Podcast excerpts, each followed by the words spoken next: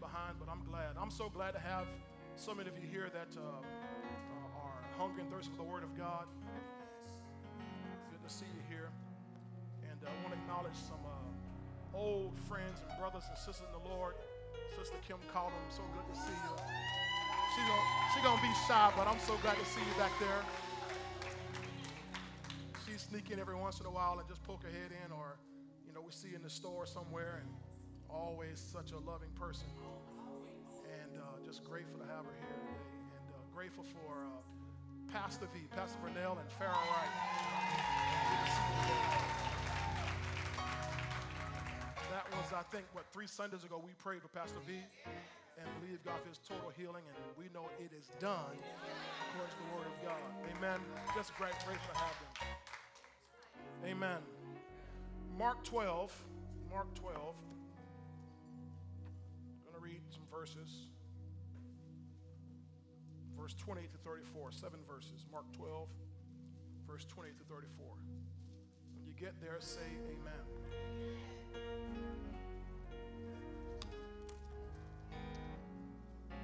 Everybody have it? Okay, let's read together. Ready? Read.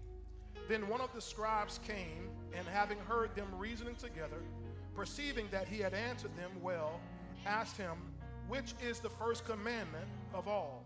Jesus answered him, The first of all the commandments is, Hear, O Israel, the Lord our God, the Lord is one. And you shall love the Lord your God with all your heart, with all your soul, with all your mind, and with all your strength. This is the first commandment. And the second, like it, is this You shall love your neighbor as yourself. There is no other commandment greater than these. So the scribe said to him, Well said, teacher, you have spoken the truth, for there is one God, and there is no other but He. And to love Him with all the heart, and with all the understanding, with all the soul, and with all the strength, and to love one's neighbor as oneself is more than all the whole, burnt offerings and sacrifices. Now, when Jesus saw that he answered wisely, he said to him, You are not far from the kingdom of God. But after that, no one dared question him. I'm going to pick up at verse 32 through 34. So the scribe said to him, Well said, teacher, you have spoken the truth, for there is one God, and there is none other but He. This is a scribe talking here and to love him with all the heart, with all the understanding, with all the soul, with all the strength, and to love one's neighbor as oneself is more than all the whole burnt offerings and sacrifices. Verse 34, listen to this, this is big. Now, when Jesus saw that he answered wisely, he said to him, You are not far from the kingdom of God.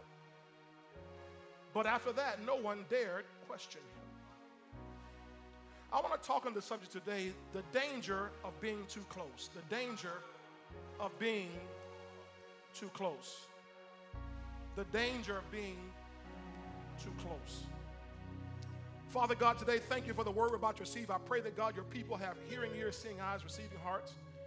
I pray, Father, that every hindrance, every de- demonic disturbance, every demonic distraction is stopped, is blocked.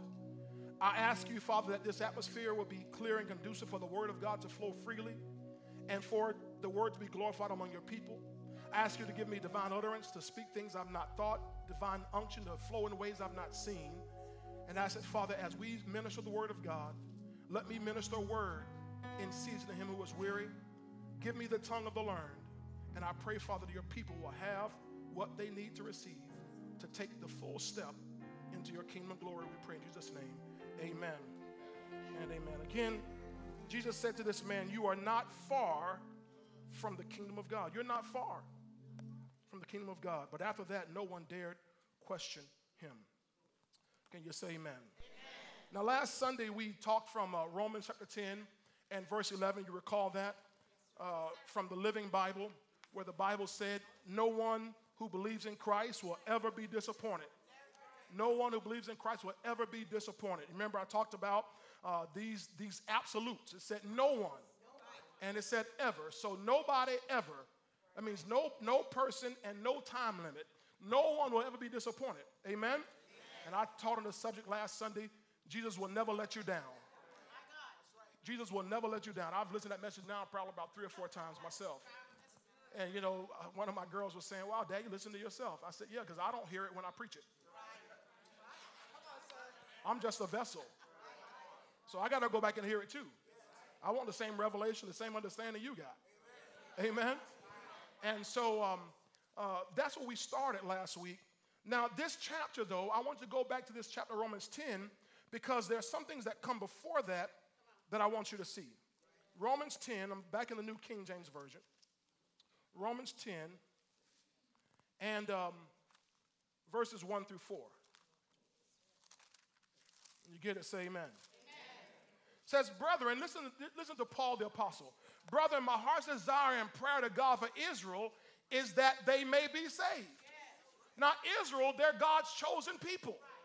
And he said, But my prayer, my desire for them is that they would be saved. So they're God's chosen, God's elect. They're, they're, God loves them with everything He has, but they're not saved. He says, For I bear them record, I bear them witness. I'm using King James here. But he says, For I bear them witness that they have a zeal, zeal for God, but not according to knowledge. So they're zealous, they're excited about, about God things, but they don't know how to do this. For they, being ignorant of God's righteousness are, and seeking to establish their own righteousness, have not submitted themselves to the righteousness of God. Verse 4 For Christ is the end of the law for righteousness to everyone who believes. So notice what Paul is saying here. They were close, but they weren't saved. And their closeness created a stumbling block. They were religious. Everybody say religious. religious. Notice he said that they established their own righteousness. They had their own righteousness. They had their own religion. They had their own way of doing things. They had their own way of trying to connect with God. He said they have their own righteousness and have not submitted to the righteousness of God. So they were close, but they were not there. In fact, they were, they were so close or they were too close to go all the way there. So he said, My prayer and my desire, my, my burning desire for them is that they go all the way there. I want to tell you today that you can be close, sometimes so close that you're, you, you think you're there. Oh, God. He goes on to say in verse 5 For Moses writes about the righteousness which is of the law the man who, who does them, these things shall live by them, but the righteousness of faith speaks in this way Do not say in your heart, Who will ascend into heaven? That is to bring Christ down from above, or who will descend into the abyss? That is to bring Christ up from the dead. But what does it say? The word is near you, in your mouth, come on, and in your heart. That is what? The word of faith.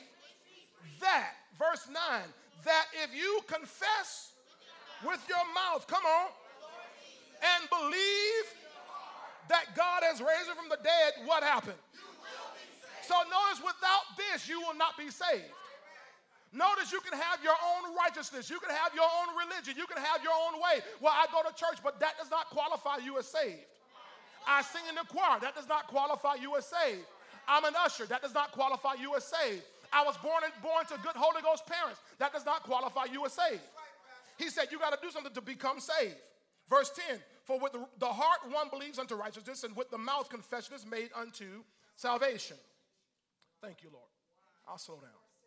For the scripture says, Whoever believes on him will not be put to shame. For there's no distinction between Jew and Greek. For the same Lord over all is rich to who? All who call upon him. For whoever calls on the name of the Lord shall be saved. So the only way to be saved is to call on Jesus. Today, I'm coming for those in this room and those that are watching who are close. I'm coming for you. I'm coming for you who you've been in church your whole life and you're close, but you're not yet saved. You've grown up in church, been doing church things, even help out around the church, but you're not saved. Hallelujah. I'm coming for those who know about God, know about Jesus, but don't actually know either one of them. Don't have a real connection, or have a real fellowship with either one of them, but you know about them. Even because you have a daily scripture coming to your Instagram, that doesn't mean that you're saved. Because you visit Mother's Day and Easter, that does not mean that you're saved. And the, it's dangerous to be so close that you think you're there only to find out after the rapture, only to find out after you die that you were not there. Tell your neighbor, he's coming for you. He's coming for you.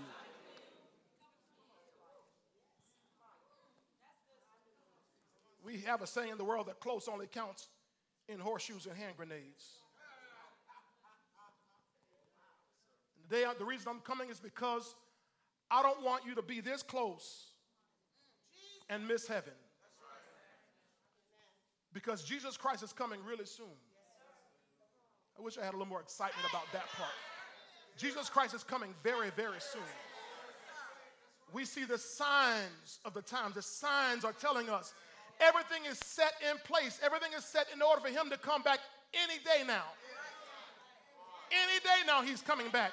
Tell your neighbor, any day now, he's coming back.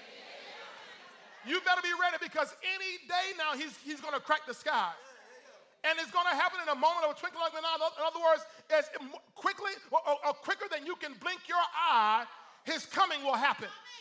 And which means you won't have time to get ready. You got to be ready. They got a saying out there in the world say, if you, if you stay ready, you ain't got to get ready. And so you got to get ready and stay ready because if you stay ready, you don't have to get ready. In fact, the problem is you won't have time to get ready when he comes. Hallelujah. And, and, and so many people who are in church are dangerously close to the kingdom. But they're not there. I want you to open your Bibles to Luke 13, please. Luke 13, I want to read something for you. Y'all, y'all give me some time today. Luke 13, this is the scripture, this is the message God gave me, y'all. This is, I, I, I wanted to preach faith. I was trying to work on a faith message. And he just, nope, that's not where I want you to go today. Luke 13. Luke 13, verse 22. Yeah, it is a faith message. This is the faith message. This is the faith. Luke 13, verse 22 through 28. Look at what it says. It says, And he went through the cities and villages teaching and journeying toward Jerusalem. Then one said to him, Lord, are there few who are saved, or some translations say few who will be saved? Are there only a few who are going to make it in? And he said to them, Strive to enter through what? The narrow, the narrow gate. For many, I say to you, will seek to enter and will not be able. There are going to be folk looking to get in and not be able to get in. Tell, tell your neighbor, everybody's not going to make it. I don't care what preachers have preached at funerals over some person who never knew Christ, and only time they made it in church was for their funeral. They did not go to heaven. They are not with Jesus. They are in hell. Y'all quiet in this Presbyterian church. I don't care how we try to glamorize it, but if you don't know Jesus Christ, you will not spend eternity with him. You must know him and know him for yourself. I said you must know him and must know him for yourself. Not your daddy's salvation, not your mama's salvation, not your pastor's salvation. You must have your own salvation. You must know him for yourself. Many, I say to you, will seek to enter and will not be able. When once the master of the house has risen up and shut the door, and you begin to stand outside and knock at the door, see, right now, he's knocking at your heart. But if you don't answer when he knocks, there's to come a day when you're knocking.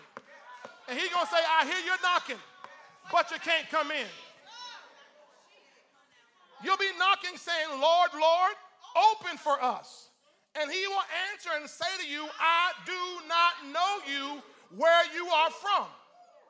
Now, watch this. Watch this tragic line here. Then you will begin to say, We ate and drank at church. We were in your presence. We were there when they were praising and folk was running around that church acting crazy.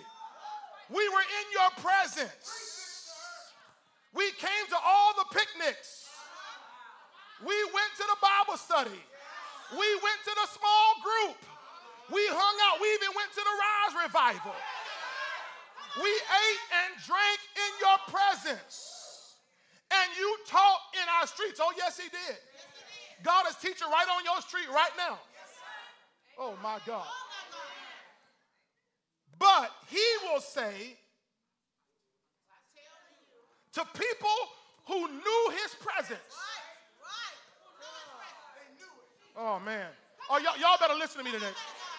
He will say to those who were close, We ate and drank in your presence. They were close. We ate and drank in your presence. We were close. So close that, that we were in your presence. He said, But I, he will say, I tell you, I do not know you where you are from. Depart from me, all you workers of iniquity. In his presence, but still working iniquity. In his presence, but really iniquity is still working in you. Because you've not yet surrendered your heart to Jesus, and you think that you can just attend church and be qualified to go to heaven. But that's not how this works. He said, Depart from me, I never knew you. He says, I, I, I, do not know you where you are from. Get away from me, this is what he says. Now, isn't that interesting, Elder Baker? He says, Depart from me. Now, this, this is at a time of judgment, which means you're going to be at judgment there with him. But you got to go. So everybody gets to see Jesus. Everybody gets to see heaven, but everybody doesn't get to stay. Can you imagine how tragic it will be to spend all of eternity having had a glimpse of heaven, having, having had a glimpse of Jesus, and be doomed to hell the rest of your life? And now it's too late. Because he said, I know you in my presence. I, I, remember that Sunday you came to church. I remember that Sunday you were there. I remember that, that month you even attended. He said, but I never got to know you. You never got to know me. We never made a connection. You thought all that preaching was crazy. You thought all that singing was crazy. You thought all that praise was crazy. And remember, remember you said, I'm too cool for that. Remember you said, I'm not ready for that. Remember you said, I'm too young for that. Remember you said, one day, Lord, maybe I'll do that. Remember you said, Lord, one day when I'm tired of sin, when I'm done, maybe I'll do that. And the problem is, one event happened, cut your life off,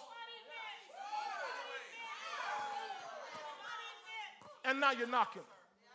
Let me in. I went to church. Let me in. I went to church. I was in your presence. Let me in. I used to go there. I was part of that church. Yeah, but you weren't part of the church. Being a member of EGCC does not get you a free pass to heaven. Are y'all praying for me this morning? He said, watch the result, verse 28. There will be weeping and gnashing of the teeth, meaning there's going to be so much physical, emotional anguish, pain when you spend eternity in hell. Hell is not going to be a party with Tupac and Biggie and, and, and Easy E and, and Redd Foxx and, and, and, all, and all the comedians you can name. There's not going to be a party in hell. Not be, Beyonce not going to be party in hell. If she don't get saved, she's going to be right there in hell burning like everybody else. And while I'm at it, all the Christians who keep running to her concert, you better figure out, do you know Jesus? Because you can't, you can't fellowship with darkness and light at the same time. While you're in, her, in the car bumping her music, then come and say, But I was in your presence. He said, No, I ain't know you. Because we don't listen to that.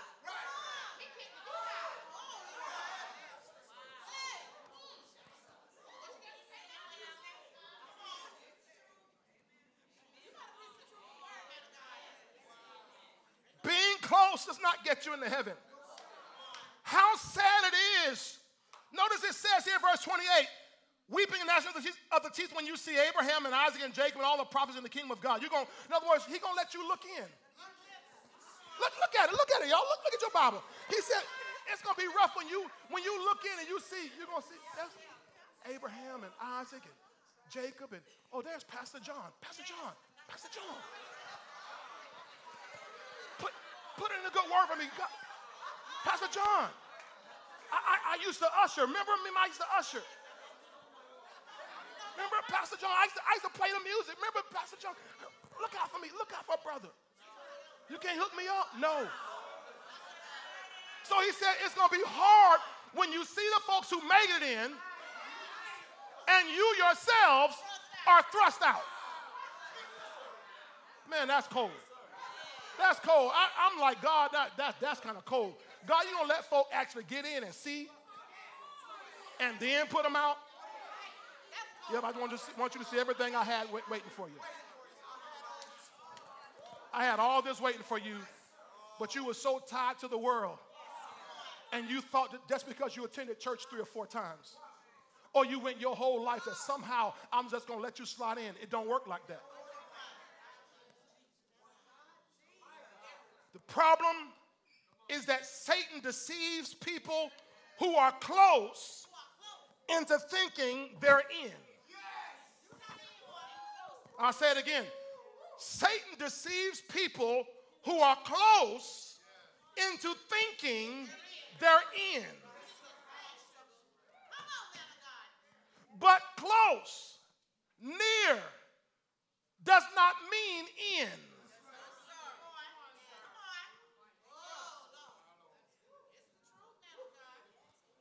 I don't want you to be close. I want you to be in. Mark 12. Let's go to this text here, our foundational text this morning. This afternoon from Mark 12, verse 28 to 34. Hallelujah. Y'all intercessors be praying today because I want somebody to move from close to getting in. I want somebody to get all the way in. I want somebody to take that step this, this day, to not be satisfied with proximity not be satisfied being around the presence and not actually be in. We read the story here of this scribe who comes to Jesus. Jesus had had many encounters with scribes, as well as the Pharisees and the Sadducees. They were the religious leaders of, the, of his day. The scribes were those in ancient Israel, they were learned men whose business was to study the law, to transcribe the law, and to write commentaries on the law. They were often hired to produce written documents or to interpret legal points of the scripture. One of the most famous scribes we know of from scripture is a man named Ezra. You read the book of Ezra, and this man named Ezra was a scribe. In fact, in the book of Ezra, chapter 7, verse 6. Ezra, chapter 7, verse 6. Media has that for me. Hallelujah. I want you to see what it says. in Ezra 7, verse 6 about him. It says, This Ezra came up from Babylon, and he was a skilled scribe in the law of Moses, which the Lord God of Israel had given. So, this man, Ezra, we, we see him, he was one of the ones who went back to Jerusalem to help rebuild the city, to rebuild the, the worship, to rebuild the temple eventually. He, along with Nehemiah and Zerubbabel, they went back to rebuild the whole culture of the Jews after they had been in Babylonian captivity. And the Bible says he was a scribe. Well, scribes were around even in the days of Jesus Christ. Scribes took preservation of scripture very seriously. Just listen for a moment. They would copy and recopy the word meticulously even counting letters and spaces to ensure that each copy was correct. They were meticulous about the word, the, the law, the letter of the law.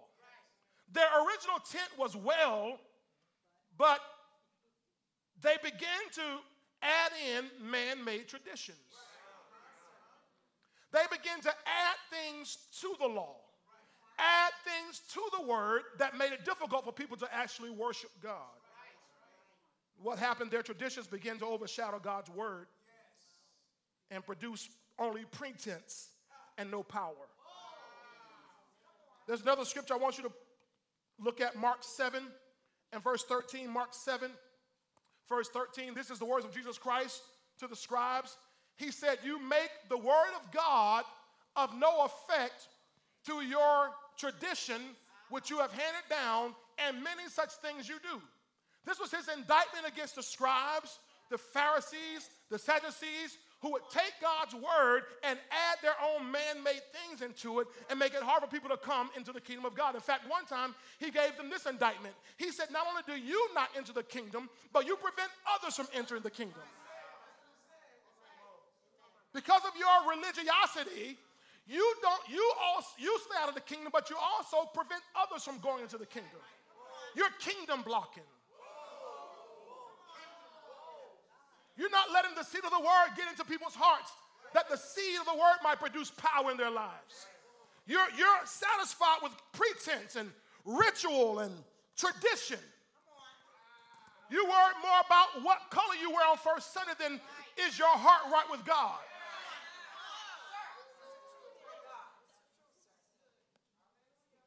so when we arrive here at Mark 12, Mark 12, verse 28, we find one of these scribes who comes to Jesus.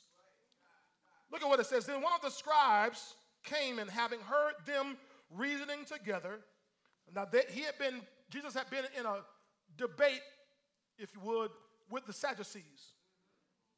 And when the scribe, having heard them reasoning together, he perceived that he, Jesus had answered them well, he now gonna try him. That's really what he's doing. He's going to try Jesus like, which is the first commandment? Which is, which is the greatest? Com- that's, that word first means foremost. Which is the most important commandment? He, now, he, he knows, they know Jesus. Jesus says, remember, Jesus was 12 and he was asking and answering questions in the temple with the lawyers. Lawyers is another name for scribes. So, since he was 12, he had been battling out with the scribes. So he, here he is, 30 plus, and he wants to question Jesus about what he knows. Because religion always questions kingdom. The old always questions the new. That's why when you and I get into this vein of praise and worship, this vein of prophetic utterance, this vein of, of revelation and manifestation, the religious folk want to question and doubt everything we say. Because they're stuck in their old wineskins and they don't get new wine. But because you're a new wineskin, you you have new wine and you flow differently. So the old is going to always question the new. And so here's this man in verse 28. He says, Which is the first commandment of all? Jesus goes on, he begins to answer him. Verse 29 And Jesus answered, The first of all commandments, the most important commandment is this Hear, O Israel, the Lord our God, the Lord is one. And you shall love the Lord your God with all your heart, with all your soul, with all your mind, with all your strength. This is the first commandment. Now, they get this from something called the Shema. In Deuteronomy chapter 6, verse 4 and 5, it, it, this is the quote O Israel, the Lord our God is one Lord. You shall love him with all your heart, soul, mind, and strength. You love him, your neighbors as yourself, so on, forth, so on and so forth. That's called the Shema. And notice this man, this scribe, he hears Jesus quoting the Shema.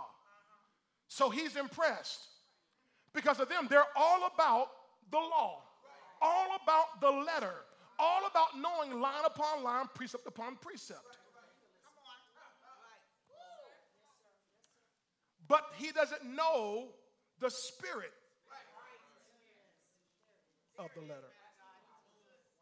Are you hearing this? So then, verse 31 second like it, you shall love your neighbor as yourself. There is no other commandment greater than these. Verse 32. Now, this scribe who's well acquainted with the law is impressed and he's going to now affirm Jesus.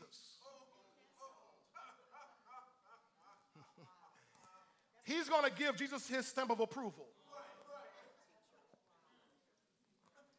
He says, Well said, teacher. You have spoken the truth, for there is one God, and there is no other but He. And to love Him with all your heart, with all your understanding, with all your soul, with all the strength, to love one's neighbor as oneself is more than all uh, the whole burnt offerings and sacrifices. No, so notice he says, Well said, teacher. So to him, he was affirming him as a teacher. But he never qualified him as Savior, Messiah, Lord, Son of David, Son of Man, Son of God. He only could see him as a teacher because Jesus Christ answered his questions correctly. And he said, To answer like that, you must be a teacher.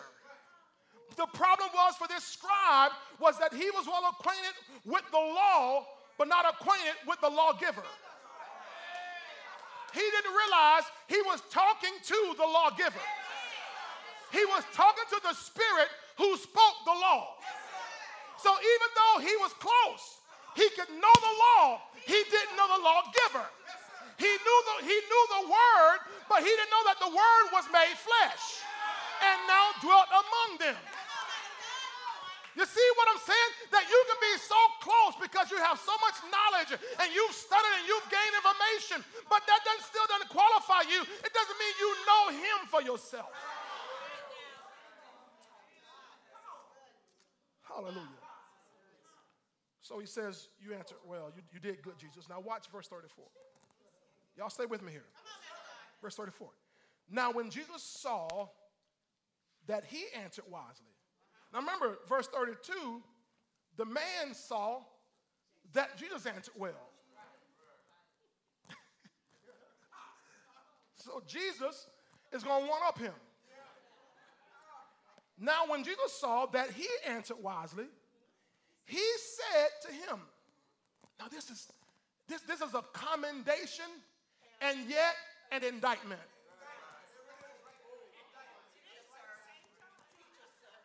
I have good news and I have bad news.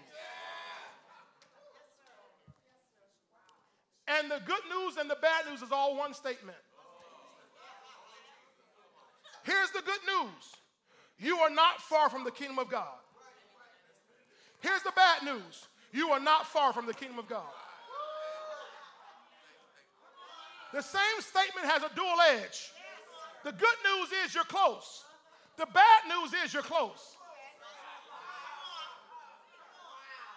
Because close does not qualify you for inheritance. Close does not qualify you for heaven. Close does not qualify you for relationship. Close does not qualify you for the power. Close does not qualify you to walk with Jesus. And he said, Sir, you, you did well. You answered well too. And he said, You are not far. You're close. You're close to the kingdom. Now, now here's the problem, ladies and gentlemen. Here's the problem. The, the scribe was close. But close doesn't mean anything. Tell your neighbor, close doesn't mean anything. Close, close that does not mean. You remember, remember in Mark 5, there was this, this woman with issue of blood? And uh, the Bible says that she was, Jesus was on his way to Jairus' house, and a crowd was pressing on him. Everybody was close, but we only read about one woman who made a connection, who tapped in, who received her healing, her power. Although everybody else was close. Remember in the book of Luke, chapter 5, the Bible says Jesus Christ was in the house preaching one day, and the crowd had filled the whole house. And the Bible says, and the power of the Lord was present to heal them. They were all close to that presence, to that power. But the story only speaks of one man whose four friends tore off the roof, let that friend down in front of Jesus Christ, and they got him not, that not just close, everybody else was close.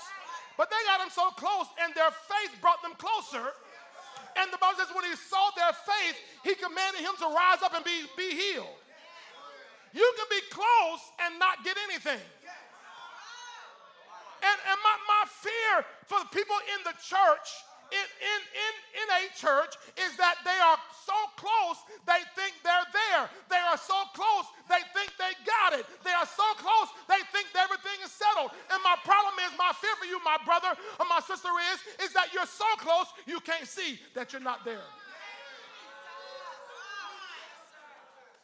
You can put a suit on it, and it doesn't make you in. Scribe, the Bible says, hallelujah. Jesus said to him, You are not far from the kingdom of God. What, what a wonderful statement. At the same time, it's cutting. You are not far from the kingdom of God. But my, my biggest problem, Chris, is this is that the Bible goes on to say, but after that, no one dared question him.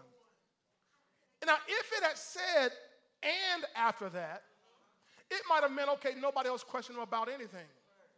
But it said, but, which tells me the Holy Ghost was trying to get a point across to me. That Jesus says, Nathaniel, you're close. But no one bothered to ask, how do I get all the way in?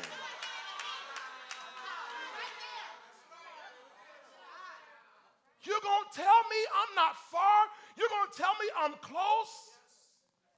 And then no one in the whole crowd, not the scribe and nobody else, bothered to ask him. They didn't dare to ask him, Well, how do I get all the way in? I don't want to be close.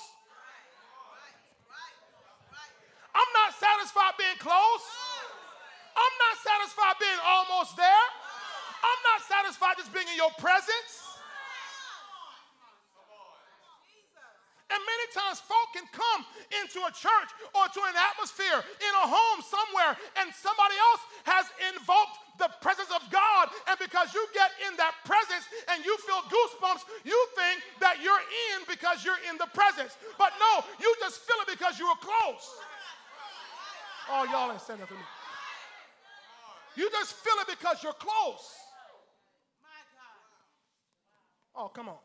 I've never smoked a cigarette in my life. But if I've gotten close to somebody else who smoked, my head would hurt, my nose would run, my eyes would get red, and I'd smell like a smoker. And I may walk around and folk may think I'm a smoker. But the fact was, I'm not a smoker. I was just in the presence of a smoker.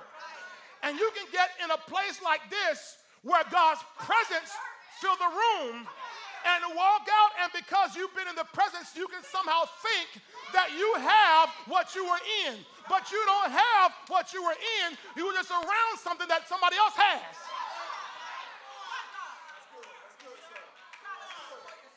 And to walk out and think that I got it. But you don't got it you were just around it. And the, the, the, this, this, is, this is sad. Nobody asked. I would at least pull them to the side. Hey, hey, Jesus. What you mean close?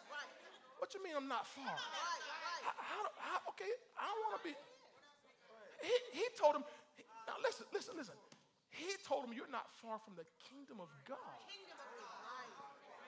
That didn't even spark anything for the scribe. You mean I'm close to the kingdom? But you know what happened with him? This one, can I guarantee what happened with him? I'm, I'm gonna speculate, but I'm pretty pretty reasonable that this is what happened. He heard that and felt good about himself. Ha ha. Run back to all his other scribe buddies. I'm not far from the kingdom. I'm not far. I'm really close to the kingdom of God. I'm, the, the man said, the teacher said, I'm not far from the kingdom of God. And he felt good about himself. Walking around, with long flowing, long flowing robes. His robe probably doubled in length that day. Oh, I got to add on to my robe because I'm not far from the kingdom of God. Look at me. That's the danger of demonic deception. To somehow think that because you're close, because you learned 12 praise and worship songs, and you know 18 scriptures, and you know when to stand and when to sit down in church, that somehow you feel like I'm close because at least I ain't out there smoking weed no more. I ain't no gang banger no more. I ain't sleeping around like I used to. I'm not as bad as I used to be. I don't do it as much as I used to do it. God doesn't want you be, to be not as bad. He wants you to be not at all. He don't want you to, have to be not as much. He wants you to be not at all. And you can't get not at all just being close. Okay, let, me, let, me, let, me, let, me, finish, let me finish. Let me finish. Let me finish. The scribe was close, and nobody dared ask how to get in all the way, which meant they were comfortable in their closeness. They were satisfied with their proximity. They were happy with almost there. And the devil if he can, if he can keep you almost there, he's done his job. Almost saved. Almost healed. Almost delivered. Almost out of poverty. What a dangerous place to live your life in almost. Because you're almost there and you're not where your counterparts are. You feel some, somehow uh, prideful, proud of yourself. At least I don't do that no more. But do, not doing that no more does not mean you're in. Oh, y'all help me this morning. Some people are so far off that they know they need Jesus. Y'all miss it. Some people are so far off, they know they need Jesus. But when you're close, it's easy to think you're there. Lord, I, I like the ones who they strung out on drugs and they know they need Jesus. Give me the ones who drinking a fifth every day. The ones who they've been out there gang banging. They know, they know they need Jesus. Most of them, they won't even play. They're like, no, I ain't, ain't coming yet because I, I can't play with God. But at least they know they need Jesus. They need to come in. But the most dangerous ones are the ones who think they can migrate into heaven.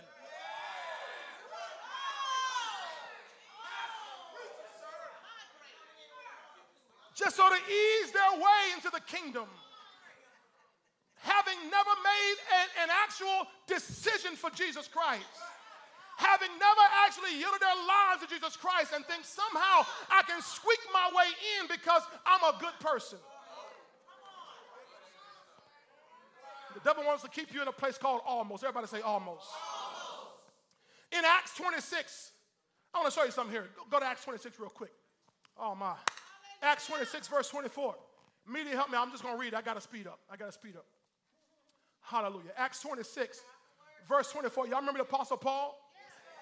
This is him talking. Now, as he thus made his defense, Festus said with a loud voice, Paul, you are beside yourself. Much learning is driving you mad. Paul is testifying about Jesus Christ in his ministry. And Festus says, he says, you, you are you crazy. But Paul said, I am not mad. I'm not crazy, most noble Festus, but speak the words of what? Truth, Truth and reason. Come on. For the king before whom I speak freely. Now he's speaking in front of a man named King Agrippa. King Agrippa. And he says, For the king before, before whom I also speak freely knows these things. That's good. The king knows these things. Everybody say, the king knows these things. For I am convinced that none of these things escape his attention. Since this thing was not done, stay there, stay there. He says, King Agrippa knows everything I'm talking about. Festus, you may think I'm crazy because you don't know what I'm talking about. But the man I, am sitting, sitting here in front of, the one I'm defending myself in front of, King Agrippa, he knows all this stuff. Watch verse 27. 27. Now, Paul now directs his attention, attention back to King Agrippa. He says, King Agrippa, you, do you believe the prophets? I know that you do believe. Agrippa, you know these things and you believe the prophets. Now, watch King Agrippa make a statement that will be the most echoed statement in the depths of hell. In the depths of hell, there are people who will spend eternity making this statement. And Agrippa said to Paul, remember, Agrippa knows these things, believes the prophets. And Agrippa yet responds, Paul, you almost persuade me to become a. Oh. This statement will be echoed in hell for eternity. In a lake of fire and brimstone, where there's weeping and gnashing of teeth of people who heard the gospel, people who stopped by church one day, people who have somebody witness to them on the street corner, people who turned on the television and saw somebody preaching, people who heard the gospel, read John 3.16, went to a funeral one day and heard somebody preach the gospel, and they, they, they, they said, oh yeah, you almost persuade me to become a Christian.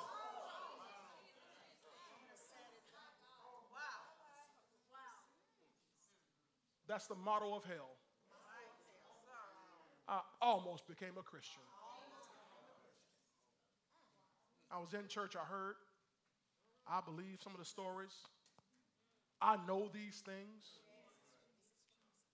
And yet, I didn't go all the way. I was close. I was close. That's what Paul is saying. He said, Man, Agrippa, you, you close, man. You are close. You're right there. You know, you believe the prophets. You know these things. You saw, you heard about Jesus' ministry. You know these things.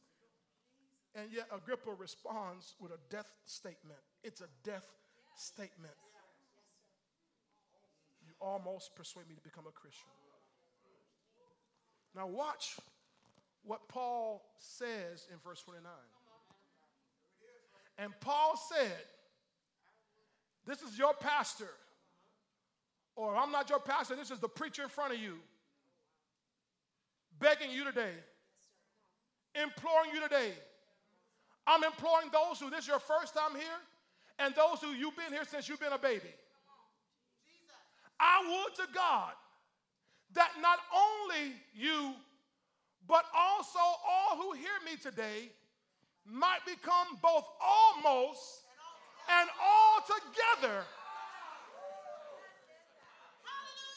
such as I am, except for these chains. I, I, don't want you to be in prison for the gospel, but I would to God that you wouldn't stop at almost. I would to God that you wouldn't be satisfied at being close. I want to God that you wouldn't stop at just being a church member. I want to God that you wouldn't stop at being a church attender. I want to God that you wouldn't stop at just, just because your mama saved. I want to God that you wouldn't stop at just knowing a couple Christian songs. I want to God that you would not just almost, but altogether, I'm begging you to altogether become a Christian. Because, baby girl, your good looks don't get you into heaven. My young brother, my old brother, I'm telling you, your chiseled body and your skill and all the things you may have do not qualify you for eternity in heaven. Knowing how to quote three scriptures, knowing all 66 books of the Bible in order does not get you into heaven. Agrippa knew these things, believed the prophets, and yet he died at almost. Tell your neighbor, don't die at almost. don't die almost saved. Don't die almost in the kingdom. Don't die almost walking with Jesus. Don't die almost living right. Don't die almost. He said, I would to God that you would just not almost, but altogether. I want you to come and be just like I am. Can I take you one more place? One more story. Mark 10. Mark 10. Hallelujah. Thank you. This is, this is so important, ladies and gentlemen. This is so important.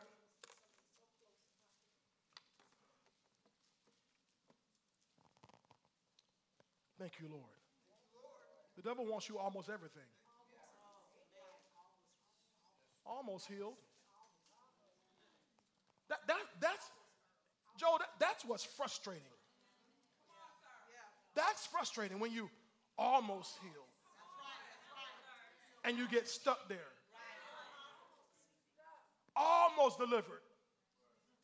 Almost out of debt. Almost out of poverty. Anybody, anybody ever set a goal trying to lose weight and like those last 10 pounds you just, you couldn't, none of y'all, the, the last 10 pounds you just, you, I, the last 40, you lost 20, last 30, and the last 20 pounds, the last 10, I can't, and you like, it's frustrating to be almost, I'm almost there.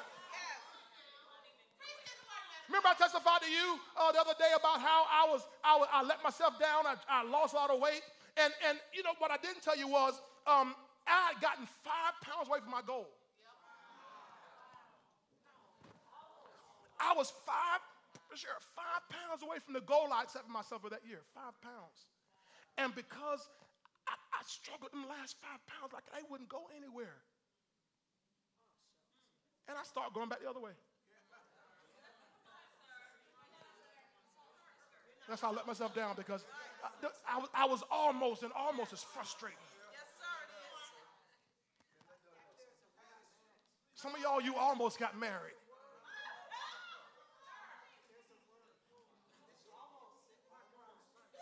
Devil love to frustrate you and freeze you at the place of almost.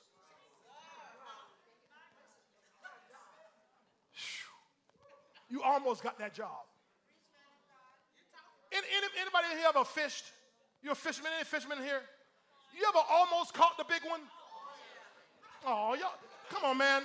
Anybody ever almost caught the big one? You, you had it, you had on the line, and isn't that a frustrating place? You almost rather get no bites, no action at all, than to have the big one on the hook and almost got it in the boat, almost got it on the bridge, and snap.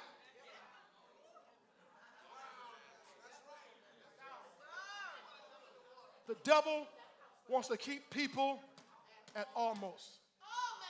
Because think about when you think about the fishermen you you've, you biggest fishermen you talk to, is they all have the big one got away story. Y'all, come on. Come. They all have a big one. Man, I had one on line. It was this big. I had on the line. Every every fisherman, whether he's lying or telling the truth, he has a big one. The one, the one that almost, the one that got away story. The one that got away. And the devil would much rather you have a story than the reality. How sad will it be to spend eternity in hell knowing I almost made it? I almost made it in.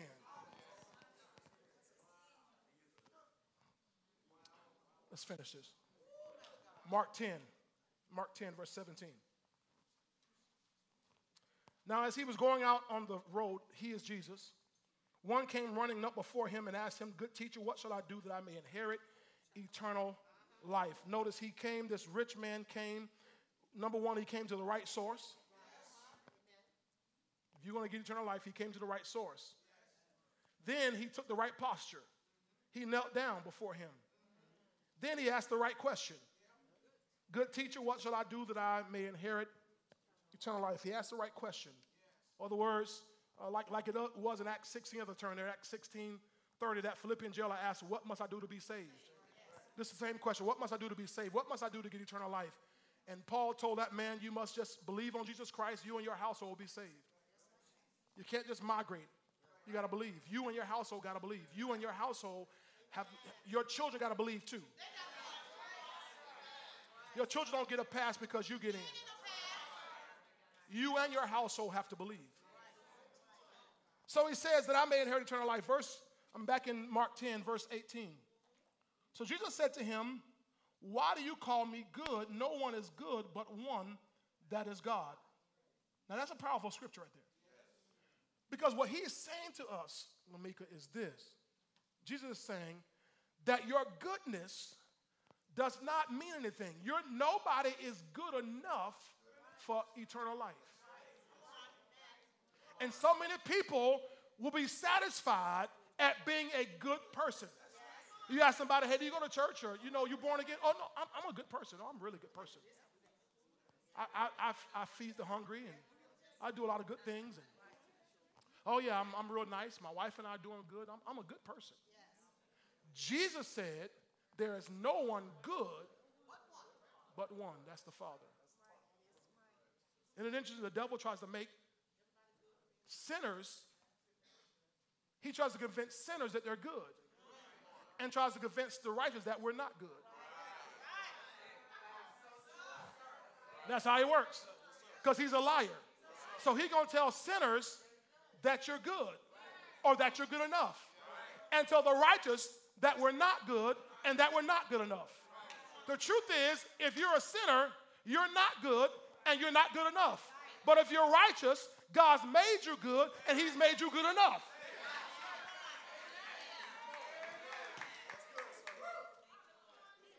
He says there's no one good but one that is God. Now, watch verse 19. Now, he's going to bring the man's religion to him. You know the commandments do not commit adultery, do not murder, do not steal, do not bear false witness, do not defraud, honor your father and your mother. These are uh, six of the Ten Commandments here, right?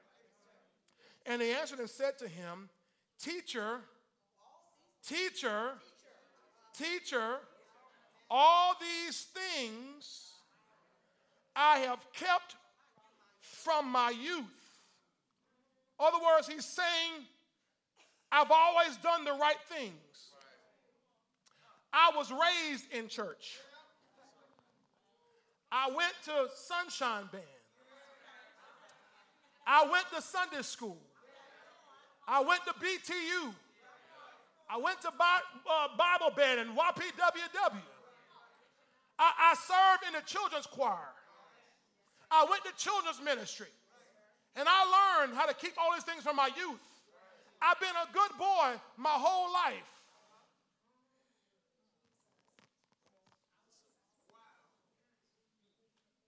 But it's dangerous to be too close because proximity can be deceptive. He answered and said to him, Teach all these things I've kept from my youth. Now, notice he's asked the right question before What must I do? What shall I do to have this, this eternal life? But when Christ comes now and he responds to this young man's statement, verse 21, Jesus looking at him loved him and said to him, One thing you lack. Go your way, sell your whatever you have, give to the poor, you have treasure in heaven. Now, people get caught up on that part, but that wasn't a big part. That wasn't a big part. All that was about was separating from your stuff, cutting off from the world. The big part was what comes up. He says, And come, take up the cross, and follow me. Because the young man asked, What do I have to do to get eternal life? Jesus told him, You keep the commandments. He said, I've done that. I'm a good boy. I've been a good boy my whole life. He said, Okay, good. You're close. You're close. I know he didn't say this words, but I'm telling you this is what happened. He said to him, You're close. Now I'm going to tell you how to get all the way in. To get all the way in, you got to leave your stuff and follow me.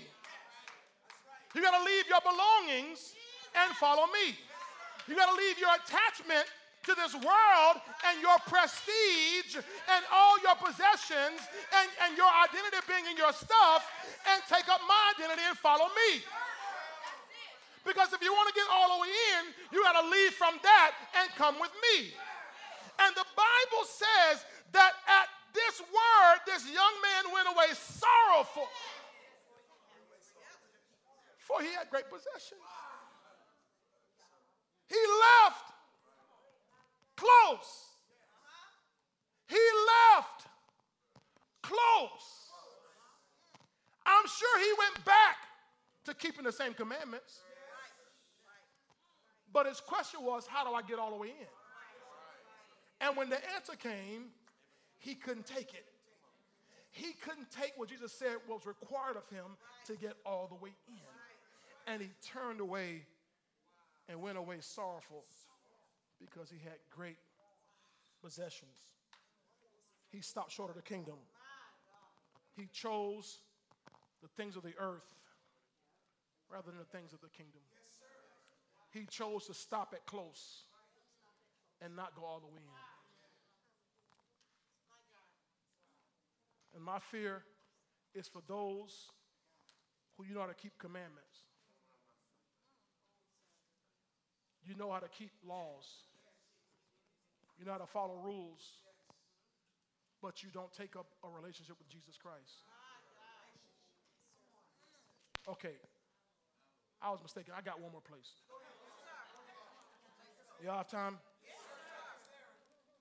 Matthew 25. This is, this is the last one, I'm sure. Because I want to drive this home. Too many people are dying suddenly. Doesn't even take the rapture. Too many people are dying suddenly. Suddenly. Every age group, every ethnicity, every social economic stat, uh, uh, class.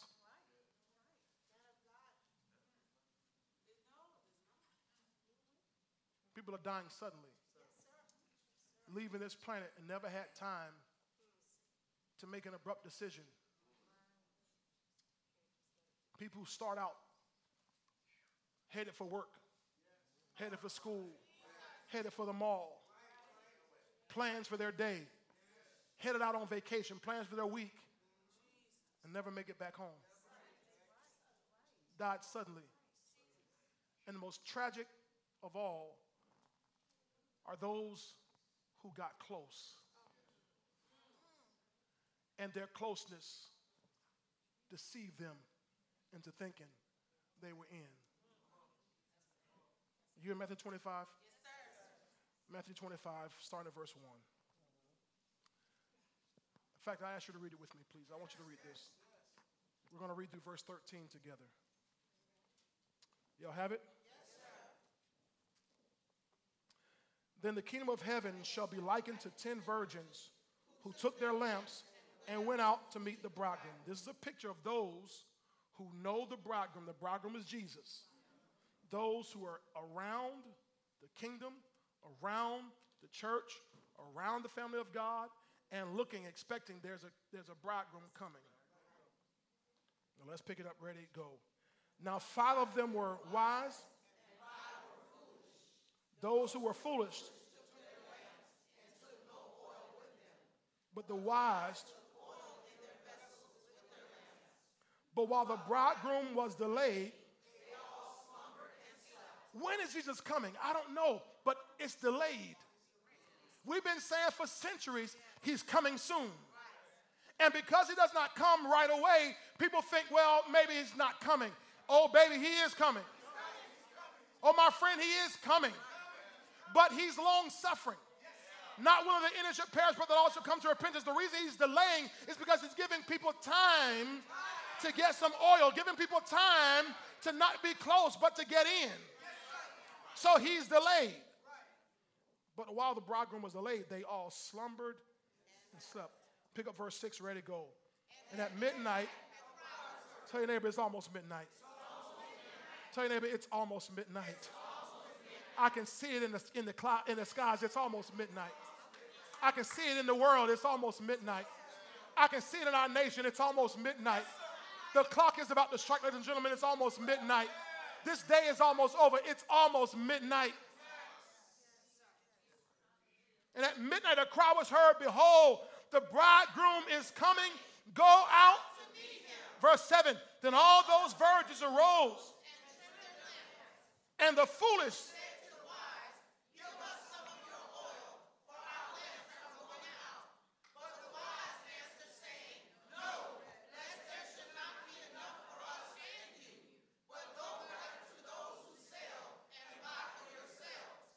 while they went to buy. And those who were what? And those who were what? Did what? Went in with him. And the door was shut. It's the same thing that happened when, when Noah was preaching. Noah was preaching in the ark. He built the ark and the floods came. And by the time the flood got the people taken, taken off guard, and God shut the door, which means that if you didn't hear the word, if you didn't hear the message, if you didn't believe it when time came, the door was shut. He said, too late. So when the bridegroom, Jesus Christ, comes, if you've not been made ready already, he's going to shut the door and say, it's too late. That means when he comes, you've got to be ready. Verse 11 and 12 and 13, ready, go. Afterward.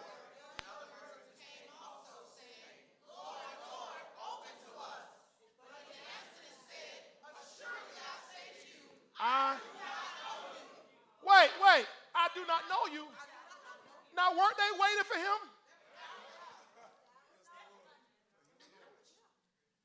Was it 10 of them? Five already got in there. These five said, Let us in. He said, I don't, now weren't they, uh, now if your virgin's gonna marry a, a bridegroom, supposed to be, you're supposed to be engaged. He's supposed to know you. Which meant that these five foolish were in the presence. They were around those who were ready. And they thought that, that just because they had lamps, just because they got dressed up, they were ready. But when time came, the door was shut. And when they knocked, the bridegroom said, Wait a minute, I don't know you. Ask a neighbor, does Jesus know you? We like to ask folk, do you know Jesus? I want to ask you, does Jesus know you? Verse 13, let's take it home. Ready? Read. For you know neither the day Tell your neighbor, he is coming. You just don't know when. You just don't know when. He's coming. I said, He's coming. I said, He's coming. And when He comes, you won't have time. See, these five foolish thought they had time to go get ready. But there'll be no more time to get ready. When he comes, you got to be ready. When he comes, you must be ready. Because he doesn't want you, and I don't want you knock on that door saying, Let us in, let me in. And he says, No, I don't even know you. I was knocking on your door before and you would never let me in. I was knocking on your door on Sunday, August 20th. 2023, I was knocking on your door and saying, Let me come into your heart.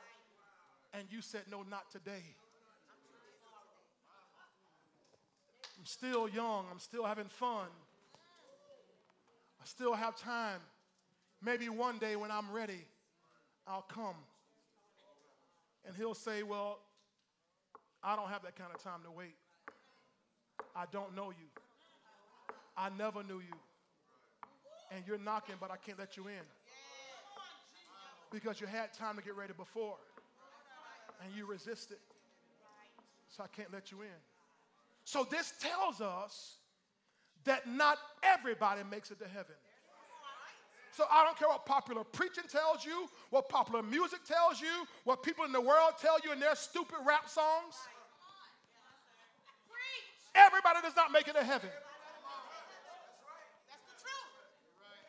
Only those who opened their hearts when the Savior was knocking. Only those who didn't seek out spiritual amnesty by giving tithes at a church. but still going out and living like the world. Tithes don't get you into heaven. Offerings don't get you into heaven. Jesus said, Marvel not that I say unto you, you must be born again.